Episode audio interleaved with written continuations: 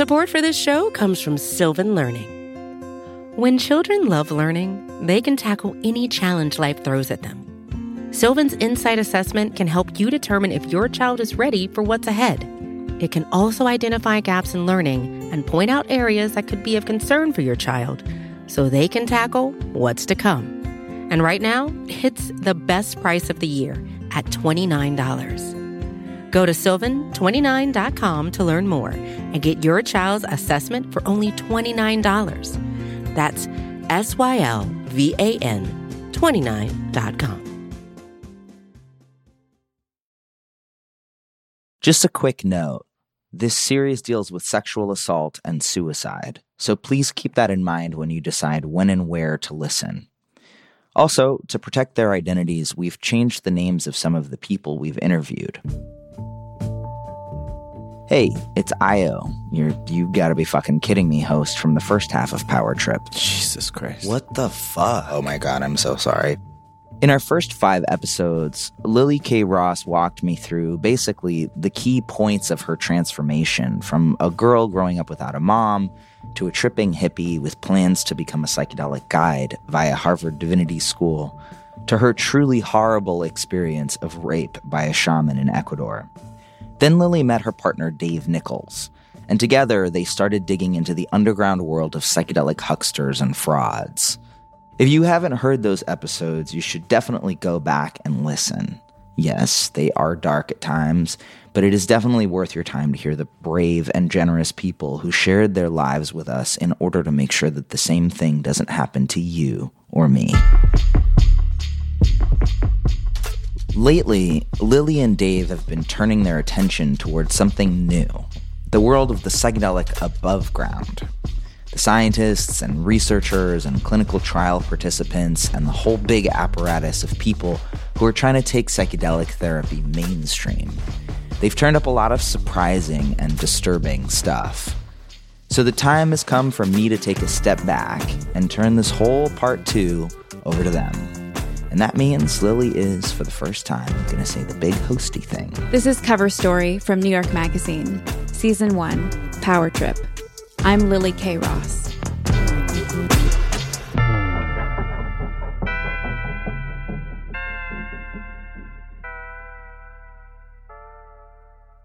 So, I have a new word in my back pocket, which is equipoise. And no, it doesn't have anything to do with horses. In the context of medical research, the idea with equipoise is that the researchers and the people that they're studying should be poised in a balanced way where they're not leaning towards the possibility that it is or isn't going to work. I'm telling you this because the stories that we're about to tell you are about scientific research, but they're also about researching a drug that is already associated with a whole culture and a style of dress and a type of music. A lot of people call it a movement. And it's a movement that, in some ways, my co investigator, Dave Nickles, and I have been a part of. When I had my first mushroom experience, it was profound existential relief. There was this moment of like participating in the mystery of life and death and their intertwining, and, you know, in this flash, that existential anxiety was just gone. I got back to my dorm room, and as I was coming down, I remember saying, like, this is going to be part of my life. And from that point on, I just remembered devouring any piece of psychedelic information I could get my hands on. In the early days, there was this trickle of scientific papers coming out, which meant that people like Dave now had something that they could bring home to their parents. I knew my parents' position on drugs. They were not hospitable. And I remember towards the end of my freshman year of college having a call with my dad where I said something to the effect of, You know how you and mom have been commenting about what a good mood I've been in for the past months. You know how you've been commenting that it seems like something has changed and I'm happier and more contented. Um, I tried mushrooms and I have a paper from Johns Hopkins that unpacks maybe some of what I've experienced. I know this sounds weird. I know this sounds scary, but look, there are buttoned up professionals saying that this stuff has real merit it's one thing when your son is telling you that he's eating mushrooms and is feeling happier in day to day life. It's another thing when you turn on the morning news and you see footage of doctors in lab coats and and the the morning hosts that you're so familiar with telling you that there might be this promising new treatment that offers levels of healing that have never before been considered to be possible by the time Dave is 25, he is like a fully fledged drug nerd. And he's one that people are paying attention to because he's doing things like helping run the DMT Nexus, which is this online forum for people who want to have really rigorous debates and discussions about drug experiences and science. At the point where my parents saw that I was putting together abstracts to present at conferences about drugs, there was a shift sort of to meet me. It wasn't just drug use, it was intellectual endeavors around drug use. I ended up presenting that at a conference in 2013. My name is David Nickles, and this presentation is a synopsis of the analytical research that. My mom proofread the abstract that I submitted, and my parents covered the costs for me. Phytochemical analysis is perhaps the very backbone of the collaborative research project. That's the power of a lab coat. Dave could write a book called How to Change Your Parents' Minds. So, jumping forward, what started out as nerdy conferences are now attended by thousands of people and promoted like music festivals. Universities and venture capitalist firms are pouring millions of dollars into research to see if psychedelics can be turned into medicine which means that they have to do a whole series of what are called clinical trials in order to win the approval of the FDA. Looking across the psychedelic landscape, it's safe to say that MDMA for post traumatic stress disorder is the closest to getting approved by the FDA. So, for almost a decade, we've heard more and more stories that sound something like this. The benefit of talk therapy could be greatly improved with an unlikely drug, MDMA, popularly known as ecstasy. I'm sure our viewers are thinking, wait, what? Ecstasy treating PTSD? How does that even work? These MDMA trials are a really big deal. Not only are they the first psychedelic medicines that might be approved, but the process of approval is being watched by other members of the research community who are trying to figure out how to design their trials. So, the main group that is advancing this research into MDMA assisted therapy for PTSD is a group called MAPS. That stands for the Multidisciplinary Association for Psychedelic Studies. And the executive director for MAPS is a man named Rick Doblin. Uh, preparing for this talk has been scarier for me than preparing for LSD therapy.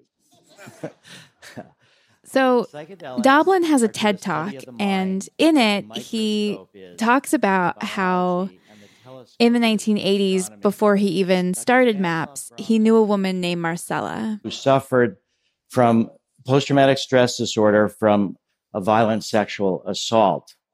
In my years researching sexual violence, one of the things I've learned is that it's the leading cause of PTSD in women. And in his talk, even though he is not a therapist, he tells about how he sat with Marcella as she was able to more fluidly talk about what someone had done to her. And so being able to share the story and experience the feelings and the thoughts in her mind freed her. And she was able to decide that she wanted to move forward with her life. And in that moment, I realized that MDMA could be very effective for treating PTSD. Now, at 35 years. To say that Rick Doblin is passionate about MDMA for PTSD is by 2050 like saying we can have a spiritualized humanity. A deadhead is passionate about the Grateful Dead. We'll have enough of a kind of spiritualized core that will, you know, steer the um, ocean liner of humanity away from the uh, iceberg that sunk Titanic and into the glorious future. At the start of 2022, Doblin said, quote, We are no longer investigating whether psychedelics can help. The evidence is pretty clear. In late 2018, a colleague of mine from Psymposia, which is our psychedelic watchdog group, published an article about the clinical trials and the future of MDMA as a medicine. And while I was editing it, I was floored to realize that in the phase two trials, they were only talking about 100 people at the time. Like, what do you mean there's 107 participants? That's nothing it was almost like a balloon bursting moment, you know? like if everybody's talking about this as a done deal, surely it's not a done deal based on around 100 people. In the news stories, you're usually hearing from a certain type of person, like a war veteran talking about how much MDMA assisted psychotherapy helped and healed them. It's not like there's a list of participants that you can just call up and ask, hey, what was your experience like? But about two years ago, after Psymposia had published another article, somebody who'd been through the MDMA for PTSD clinical trial wrote to Dave. All right. Hey, guys. Hello. Hey. Hello. Publicly, she'd been a sort of map success story. But in the subsequent months and years, she told Lily and me a lot more about what she'd experienced as a clinical trial participant. I made notes of things that I wanted to share. Yeah, so we'll we'll keep an eye on the clock and on you and just sort of yeah. check in if and as that seems like a thing. Cool. We read another public account of a trial participant that raised questions for Lily and me. Okay, I think it's recording. And eventually we got in touch with more participants. Oh, you wanted to just to go right into that? There's a very small number of people who have been through those trials. And we've gotten to know a handful of them, and we want you to meet three trial participants. I think I actually have to talk about the trauma to talk about the rest. I experienced a lot of like physical and sexual violence in my life. Childhood sexual abuse happened and went on for for a while. You have to remember that MAPS was looking to do research into severe PTSD and whether or not MDMA was effective for that. And so they needed people in the study who fit that description. In hindsight, I had such severe PTSD, I couldn't bear to be in the same room as anyone. The participants we spoke with had tried a wide variety of treatments exposure therapy, psychiatric drugs, CBT therapy, ACT therapy, people waving giant magnets around my head. They were people who didn't engage in recreational psychedelic use. And the clinical trials seemed to present an opportunity for a less painful, more manageable existence. Media articles saying 89% cure. MDMA is a cure for PTSD. First time that I found it, I brought it to my partner and I said to him, I said, This is it. This is what's going to fix me. And I said, I'm going to get into this study and I'm going to get the medicine. Like, am I actually going to just not have PTSD anymore, like next Monday? I kicked the door down to be in the MDMA clinical trial. Megan was the first MAPS clinical trial participant that I met. Like, I fought tooth and nail to get into that. Lily and I got to know her quite well over time. I got into this crazy sport called inline speed skating. How old were you at the time? 19. Um, Leonardo da Vinci says, Once you have tasted flight, you'll walk with your eyes turned skyward, for there you have been, and there you will long to return. And that for me was skating. Megan kind of fell into speed skating. She was in Canada and stumbled across some folks speed skating in a park. She borrowed a pair of red skates. It was freedom. It was just being out of the prairies, chasing the wind. The sport is kind of like NASCAR on skates. And they're gone. It's not. And it's kind of brutal, too. Crash! No! No! No! Oh my god! People flying into barricades on the side of the course. It's intense. I won 47 national titles and 16 Canadian records and broke a world record and One of the stories that really sticks out to me is she got pulled over for speeding. I got clocked doing 47 in a 40 zone on speed skates. What? I turned my body into a machine um, because I was invincible on skates. When I asked about my childhood, my first reaction is that I don't want to talk about it. Totally. Um, as a teenager, I shut down and I shut up, and that was how I coped. Was I turned into a ghost. Megan told us about some rough experiences growing up, including a predatory coach. Started cutting my arms open over a mouth test when I was 15. Um, She tried to kill herself before she was 20. I coped with a lot of things by just driving myself into perfection. I played in six bands and had a 95 average at school and was on five different sport teams and was recruited nationally in three different sports.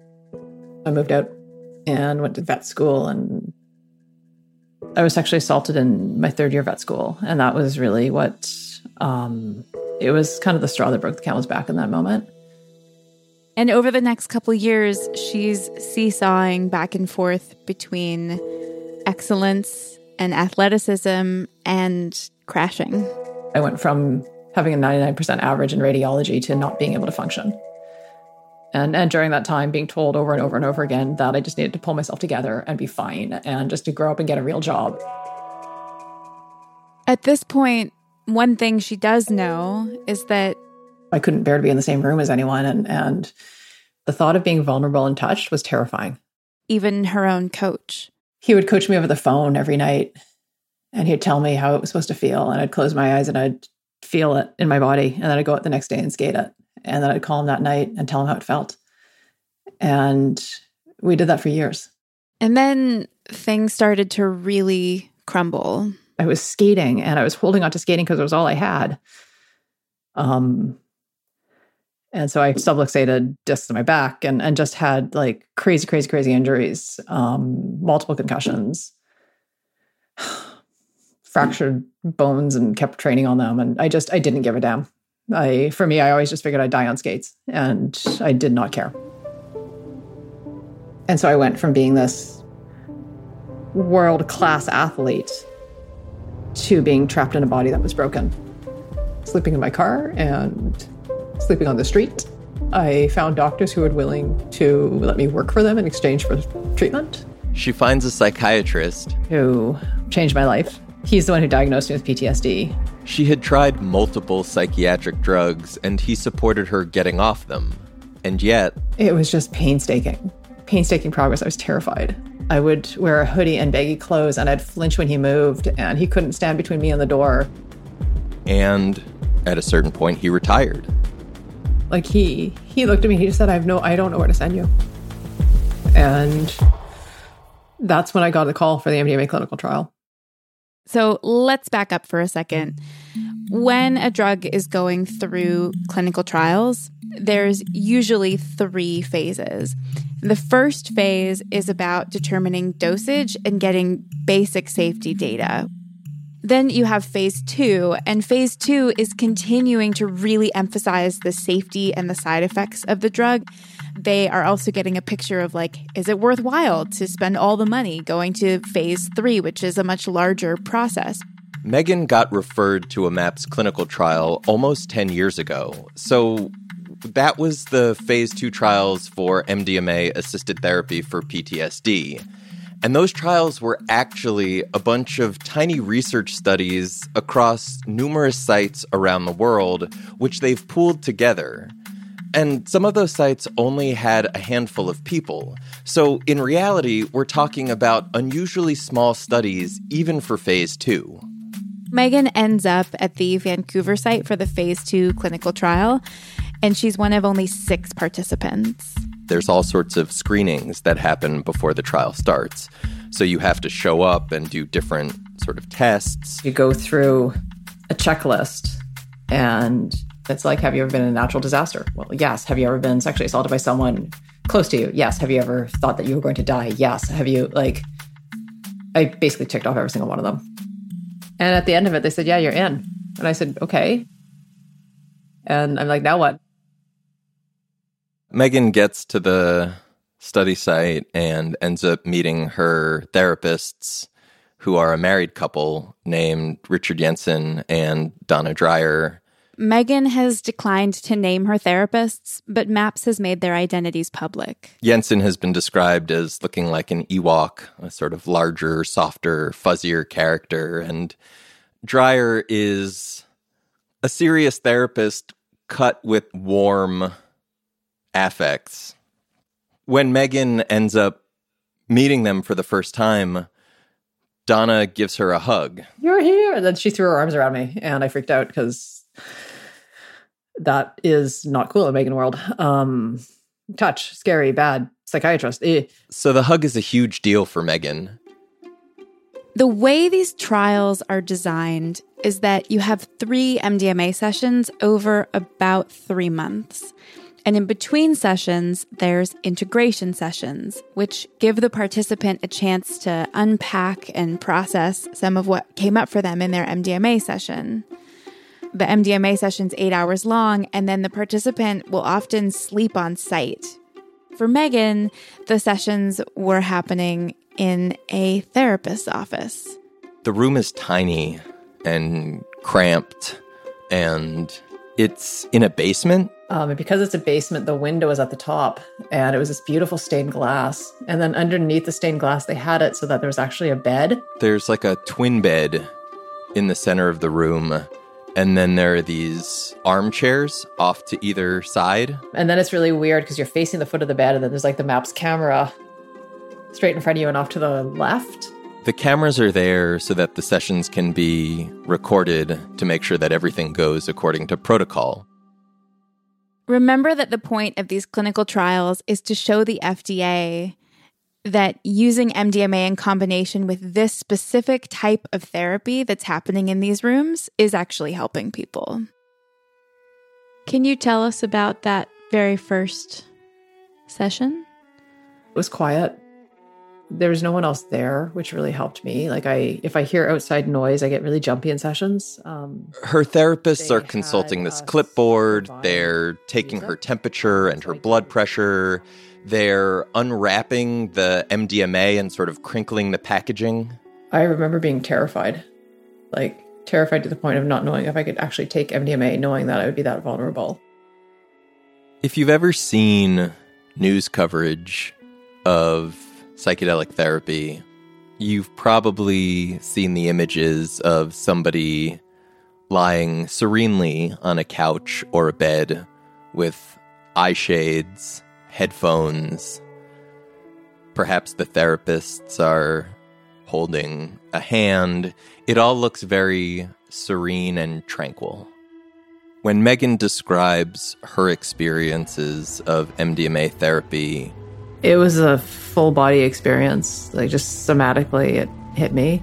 Um, that feeling of losing control is terrifying, and there's no stopping it once the drug's in your body.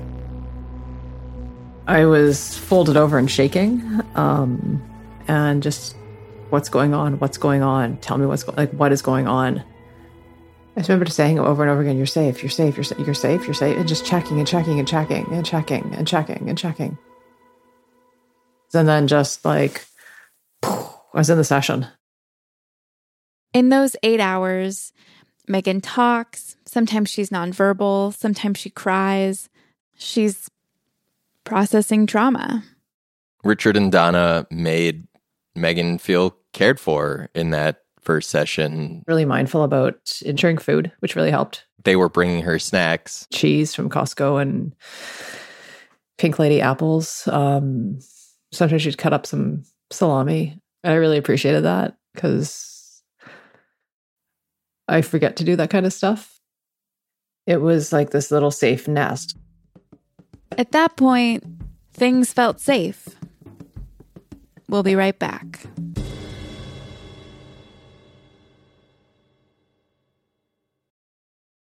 From New York Magazine, this is Cover Story.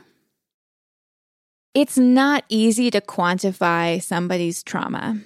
It's like if you were supposed to answer people with a number when they asked you how you're doing today. But in these PTSD studies, they have to find a way to measure how bad someone's PTSD is at the beginning and end of the study so they can figure out if their treatment is working. So they use a tool called CAPS, which stands for the Clinicians Administered PTSD Scale.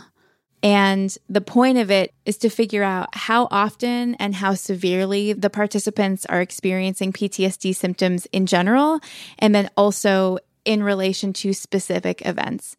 It would be questions like How often are you experiencing intrusive thoughts? Or flashbacks or nightmares? When it does happen, how severe is it? Each of these answers is a number answer. So by the time you get to the end of the assessment, they're able to add those numbers together, and the final number is what gives you your CAP score. In the phase three trial, for the two participants that we've spoken to, they were asked to focus on one traumatic experience. I know for me, the abuse happened and went on for a while. We're calling them Mel I was a mess. I was a shit show. I, you know, and Leia. Scientists were like poking at my trauma and like waking things up. Mel and Leia were at study sites in different parts of the world, and they both found their first experiences to be exactly the kinds of experiences that participants hope to have. the first session was amazing. Basically, there was like just this like profound feeling of safety. And they were able to confront and process and work through some really challenging traumatic memories. It was so beautiful because everything was revealed. I think I just like chronologically went backwards through time and like unloaded all of the traumatic experiences. It just came out. And it was the first time I'd ever been able to talk about it. I felt like I had been choking on it for years. And I, I finally like got it out. It was literally like peeling back a curtain and being able to see everything. And I had the sense of it's going to be okay. You're you're going to be okay. You're going to make it. It's really nice to actually remember the good parts. Both Mel and Leia were really hopeful going into their second sessions, but the sessions themselves were a lot more intense. Both of them were given the option to take a higher dose and did. You know, you do have an option if you want to go higher or stay lower. Um more is always better, right? I remember kind of like questioning the logic of that. Because I was like, do I need to? okay, you're the bosses. like, I don't know anything about this. I have found now that more is not better, especially with MDMA. My second session was like brutal. It had like a lot of visuals right at the beginning, but they were like terrifying. And I had this sensation of falling backwards into like the gears of a gigantic clock and like i was i was getting like crushed by the gears That second session, I just felt every ounce of shame that there was. You know, I fought the whole time. My body just wouldn't stop. It was awful. And I didn't come out of it. Like, I didn't get to the other side of it. I just went home. More firm in my belief that it was my fault. That I had this evil thing living inside of me that was going to come out if I didn't watch it. So then it was just head down and plow forward to get to the next medicine session that was going to fix that. Felt like someone took my fucking trauma history and like beat me over the head with it for like seven straight hours. When Megan describes her second MDMA assisted therapy session, which was years earlier, it's also incredibly intense. She ends up reliving a sexual assault from her past. I had an incident when I was racing in on the World Cup circuit in Italy where I'd been sexually assaulted. And so that was what was reenacted in my second session. It was discussed before session two that they wanted to break through. I remember fighting. I just remember fighting and get off me and, and just fighting and trying to get them off me. At one point, she ends up kicking a therapist off of the bed. I remember her body flying them, Wah! um, and like she fell off the bed. And then I remember my male therapist locking me in a bear hug from behind. I can't stress how weird it was, like beyond weird. Like I can't stress what it's like to be close to someone because I wasn't. I physically cringed from everyone. And yet it was his arms around me and it was feeling his chest and like feeling the weight of his body. And I said to him at some point, like, he's just, he's a short, stocky, solid guy. And I thought that was safe. It's a really big relief to have so much pressure in the world and just be trying to survive and then to be in a space where I could just close the office door and for a day and a half in my life, I'm in this like tiny little sh- incubator. And that's what we called it. Like it's like a little incubator. It's like being wrapped in a blanket and not being afraid. All of the participants told us that moving toward their final session, they felt more and more cracked open. So at the start of the trial, they had measured their PTSD around specific traumatic events. But now there was more coming up than they had anticipated and more coming up than they felt they could control or process in the time they had in the trial. There was just no way to get through all of this before the trial was going to be over. So, like, what were they going to do with all of this when they're no longer sitting in these nests with the therapist that they've bonded to so intensely on MDMA? As I was coming down off the medicine, there was just this like deep knowledge that something had been like left wide open and completely unresolved and like hell was inside of me and was only halfway out and it got stuck. I felt like I got stuck. And I don't think they assessed the dangerousness of the territory that they were leading me in. I had this really strong and like terrifying feeling that I was like hopelessly dependent on them and like impending like fear that like this was not getting resolved and I wouldn't be able to like survive it basically. I remember at my termination session saying to them like I seriously contemplated like gluing myself to this chair and refusing to leave until you continue to see me. Like, you know, and and I said it jokingly, but I, I was serious. From the moment I came down from my third MDMA session, I kept saying like I, we can't finish, we can't leave it like this. Like I, I cannot end the study.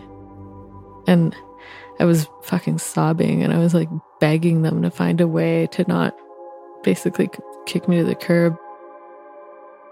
You know, I I've equated it to um like someone did open heart surgery, you know, and they tore open my chest and they repaired the little damage in the heart there, but then everyone just walked away from the table and my chest was still wide open.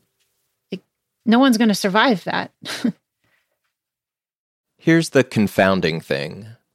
A few weeks after their final integration sessions, both Leah and Mel were asked to take the CAPS test again. The one that asks you to focus on one specific event. And when they took this test, their answers indicated that their PTSD diagnoses were gone. So, for Megan, she'd come into the trial with extremely high PTSD scores. And by the end of the trial, her scores had improved a lot. So much so that it felt like she was making real progress. And yet, she still had this feeling of having been cracked open. So, we spoke to MAPS about this, and they said that they understand that ending the therapy is difficult. They've adapted their latest consent documents to warn participants that, quote, your PTSD symptoms may get worse during the study. They also agree with other researchers that the CAPS isn't a perfect tool for measuring PTSD, but the FDA requires that they pick one, and CAPS is the accepted standard. The question is when there's a mismatch between CAP scores and what participants say they're experiencing, what do you do? Other researchers that we spoke to said that it's on MAPS to find ways to track that information and to get it out there into the scientific discussion and into the public. We're going to talk more with MAPS researchers about this in the next episode.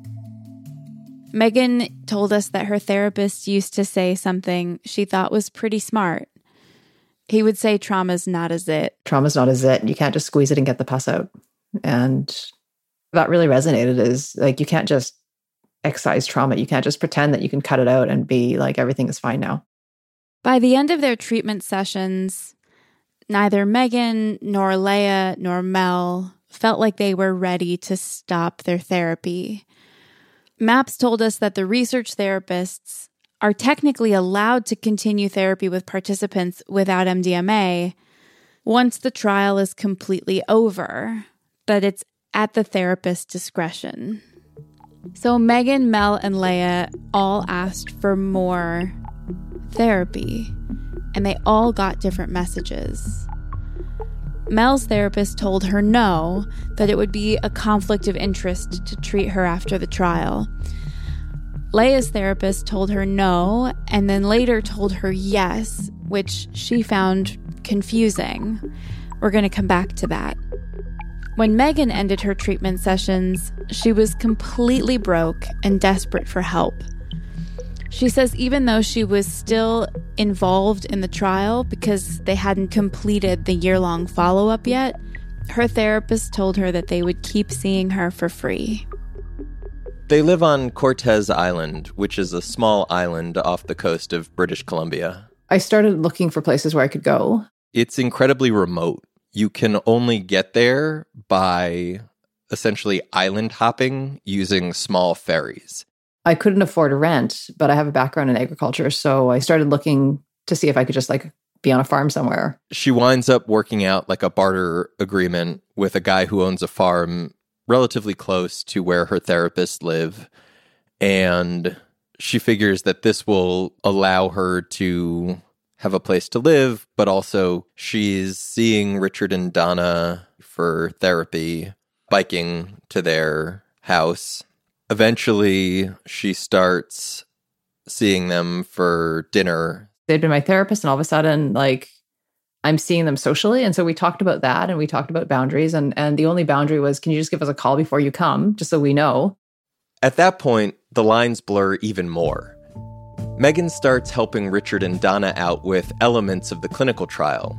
She has a science background. In fact, she wrote an honors thesis in college critiquing pharmaceutical clinical trials for psychiatry. So, being Megan, she says, Hey, like, I think I might be able to lend a hand. Like, emails from MAPS to my therapists, I was answering them. At one point, I wrote they needed like medical information about me. And so I like typed it up and just sent them back the email. I'm like, here you go. Um, so yeah, I was my own research assistant. Megan should definitely not have been doing any work at all on a clinical trial she was the subject of. They were grateful. There was expressions of, like it was like they couldn't do it without me. Megan doesn't really do half measures. She wanted to like not just experience her own healing, but to be able to do well for these people who were putting this novel revolutionary therapy under the microscope in the hopes of bringing healing to the masses. They spoke often about how what they're doing is so far beyond psychiatry. Like it's this new experience, and this is beyond what anyone can understand. And it's so wonderful and so amazing. Her own healing and her own improvements were, in some senses, bound up with the world changing research that she was a part of. And I was just, I became a part of their lives. And a year later, she finds herself on the stage at a psychedelic conference, giving accounts of her own healing journey. So weird. I, I spent so many minutes trying to visualize what it would be like actually coming out as a participant with MDMA. I think it was the first day at the conference. Being in the clinical trial for me was a privilege and a gift. It was a step forward. And I view it as a privilege to keep walking that step forward to help others do the same. She approached it seriously as a representative of what MDMA assisted therapy had to offer the world at large. I was the one who would wince and freak out and dive under the table with a hug. I learned how much I craved as much as I feared touch. And in the MDMA sessions, I was hugged. There's an awful lot of hugging to make up for 36 years. And I am grateful every single day now for those hugs. Did this little talk and then like had like the big hug with Rick Doblin at the end and look at me, I'm like the woman who's afraid of touch and now I can like hug the founder of MAPS. MDMA is not a cure for PTSD. It is a highly, highly effective treatment. And I am living proof that we don't need to say that it is anything but a highly effective treatment. And that, in and of itself, is a headline.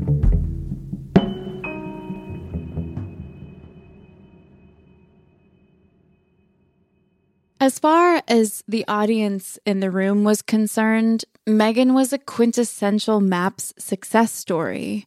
She was like Marcella 2.0, a new person to point to and say, look at how this medicine works. But there was a lot that had been happening back on Cortes Island that the audience did not know about. Going back to when Megan first moved to Cortes, it seemed like things were moving in a positive direction. But there's also this one evening where there's like a, a group of people that come to Richard and Donna's house and they're discussing some of their lineage and the people that they learned from. And they all start talking about this maverick Mexican psychotherapist named Salvador Roquet. How amazing Salvador was, and how what a gifted healer he was, and how brilliant he was, and that he broke people down and reconstructed them, and that he would. There's no such thing as a bad trip, only a difficult trip. You might remember Salvador Roquet. He's hailed by his fans as able to achieve rates of healing that have never been replicated he was this guru that was posited on he's on par with like Freud and Ferenczi and Jung and then there's Salvador Roquet. You might also remember that he tortured people on behalf of the Mexican government. The more the patient suffers, the the better the job the therapist is doing. Richard Yensen was actually Salvador Roquet's interpreter. He venerated Salvador. Richard Yensen has actually written a fair bit about Roquet. He presents himself as Roquet's son and father and sort of plays around with all of these familial relationships and those ideas come to bear on the way that he's engaging with Megan. I mean, they called themselves mommy and daddy. This is reparenting and this is good and just keep doing this and this is appropriate and acceptable. And they openly called me their experiment. Boundary violations were in service to growth. They're breaking me down and building me up again. He started touching me. This was September of 2015. He started rubbing my neck and started rubbing my shoulders, and I froze. I responded to it by I took my car and I bolted off the island. And I have all these emails begging me to come back, and it's all a misunderstanding. And please come back. And we love you and we care about you and we can sort this out. It's hard to say it, but there were a lot of positives in my relationship with my therapist. There were moments of laughter and there were moments of support and there were moments of healing. And that is part of the mind fuck. So I went back. And that was a shift for me. Like when I I drove up to their property in September and I knocked on the door. And it was just like the prodigal son has returned. And then they fed me and I stayed there and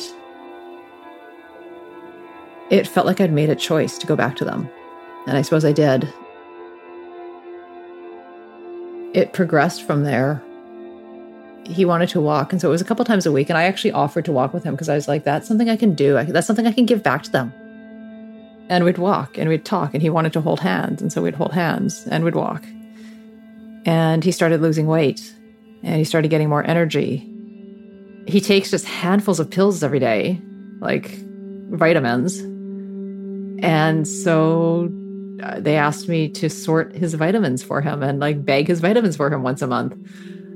And then I was doing all the writing with him. And then I started cleaning for them. She was recovering from another head injury at the time. Megan's prone to concussions from her days as a speed skater. And so just the dependency just kept on building. It became extremely normalized to curl up for hours on the sofa and cuddle together. We reached out to Yensen and Dryer for comment. Dryer declined to speak with us, and Yensen never responded. Megan's memories of that time are very specific. When I talk about it being like a frog boiled alive, yeah, by December he was touching me. By January, the first time he kissed me, it was um, like tongue and mouth. Um, March, digital penetration. He laid his futon out into a bed in front of the fireplace. And he he reached his hand to my vagina and I had a massive trigger and was on the bed in a fetal position shaking, totally dissociated, totally out of it. And I was like, you know, maybe if I could just push through this, maybe this is like he openly called it exposure therapy. Like that was how it was it was framed as exposure therapy. The first time we had physical intercourse was in March of 2016. He was insatiable. May of 2016. He called me selfish and seductive and a manipulative bitch uh, because I said no. I've looked at a bunch of emails between Richard Yensen and Megan from a time when she had left the island for a little while. And it's really clear to me that he's a master manipulator. He's very good at making it seem like every issue that she's raising is all in her head and she's hurting herself, not that he's hurting her. There's one where Richard just writes to her saying, Sorry to say, I have lost my patience with you. I will be in touch when and if it is regained. And Megan writes back this very thoughtful, very clear attempt to assert boundaries about how she wants to be treated. And she says quote until my no matters as much as your yes and vice versa with both being expressed understood and heard clearly neither is respected. This isn't respectful to any of us and all of us are being hurt.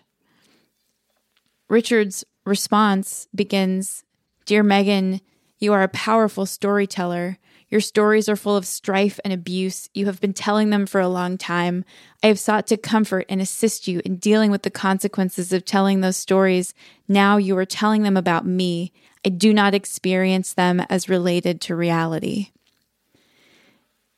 The way that he denies her sense of reality as though that's the thing that's hurting her rather than the way that he's treating her.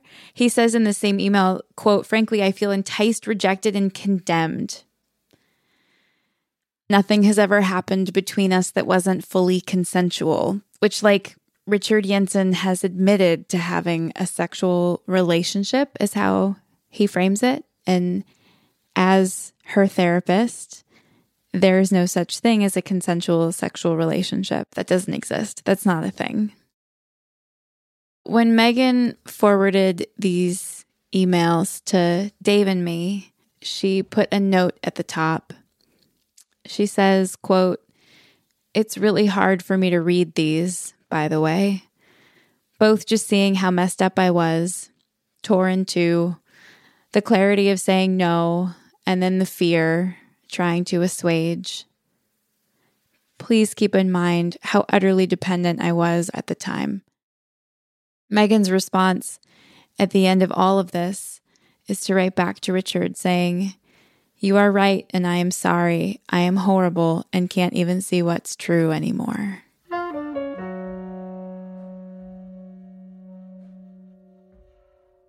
So, you remember that talk that Megan gave about her experiences as a clinical trial participant? I was the one who would wince and freak out and dive under the table with a hug. Well, she gave that talk after a whole year on Cortes Island. I learned how much I craved as much as I feared touch. And in the MDMA sessions, I was hugged. There's an awful lot of hugging to make up for 36 years. And I am grateful every single day now for those hugs. There I was on stage, and um, it was one of the moments where the split between what was going on and my speaking at that event really hit home. So when Megan finishes, a MAPS researcher who she's familiar with sees that something isn't quite right. And she literally just like got me out of there and just said, Would you like to come meet my Malamute? Megan loves dogs. I just wrapped my arms around a Malamute. It's like hugging a polar bear that happens to be a dog. I came really close to telling her what was going on. And I didn't because how could I in that venue? How could I, having just like done that presentation? I know in myself that that kind of ability to present is very much a protective, like that's how I have coped and survived. But outwardly, I can appreciate how that would raise a lot of questions. It was such a facade. And I did it knowing it was a facade. And I did it wanting it to be true. What happened to Megan was singular, but also not. The other participants also ended the trial feeling utterly dependent on the therapists who had given them MDMA, and they each suffered in their own ways. Before I started the trials, I thought that really I was just a part of an alien experiment and I lived inside a fishbowl and the aliens would reach down and be like, let's see what happens if we fuck with this. And then they would move something. And that was my life. And now all of a sudden, everything is real. I know that everything that happened to me is real. I know that what I think is real, what I feel is real, like everything is real. And holy cow, is that overwhelming. For months after the trial ended, I would have these fucking visceral nightmares every fucking night. Way worse than I had ever had before. And I, I couldn't fucking wake up out of them. I just, I'd stay stuck in these nightmares. I was just a mess. Suicide became a, a moment to moment option again. And now it was coupled with the fact that I had been given a miracle cure and wasted it. That I had tasted what life is supposed to be like. And somehow I managed to blow it. And so, like, the whole fucking end of the study was me, like, insisting that they see what was happening to me after the trial. I emailed them in crisis probably three or four times.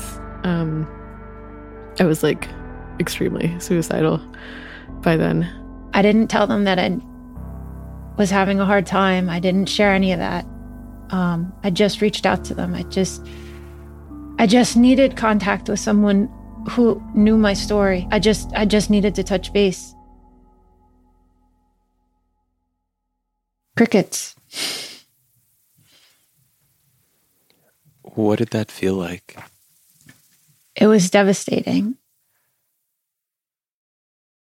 I think the biggest overall takeaway from these three experiences is that the way that MDMA therapy is being discussed does not match the experiences of these participants. I was one of the people who looked cured on paper. All of them had really bad and difficult experiences in the trials, and none of them could find those experiences represented in the published papers. Yes, that's like a problem with research in general is like you can only capture the things you measure when it comes to data. And the things they measured made me look pretty good on paper. It raises the question what else wasn't captured on paper? And I said, you know, Rick, what I'd really love to see the data. Like, I was a clinical trial participant and I would love to see the clinical trial data. Do you think you'd send it to me? Um, and he said, sure. That's next time on Power Trip. Cover Story is a production of New York Magazine. Power Trip is co created, produced, and reported by David Nickles and me, Lily Kay Ross. Our senior producers are Marianne McCune and Whitney Jones. Also produced by Tarkor Zehn, Liza Yeager, Noor Bouzidi, and Io Tillett Wright. Our executive producer and editor is Hanna Rosin, with additional editing help by Nichole Hill. Sound design and scoring by Brandon McFarland. Additional sound design by Sharif Youssef, who also mixed the show. Cover Story's theme music is by Santigold. Additional music by Lynx DeMuth and John Ellis. Special thanks to Legal Minds Elissa Cohen, Jillian Robbins, and Samantha Mason, and also to Russell Hausfeld. Power Trip is also produced with Psymposia, a nonprofit watchdog group. For a deeper dive into some of these issues, visit psymposia.com slash powertrip, which is P-S-Y-M-P-O-S-I-A.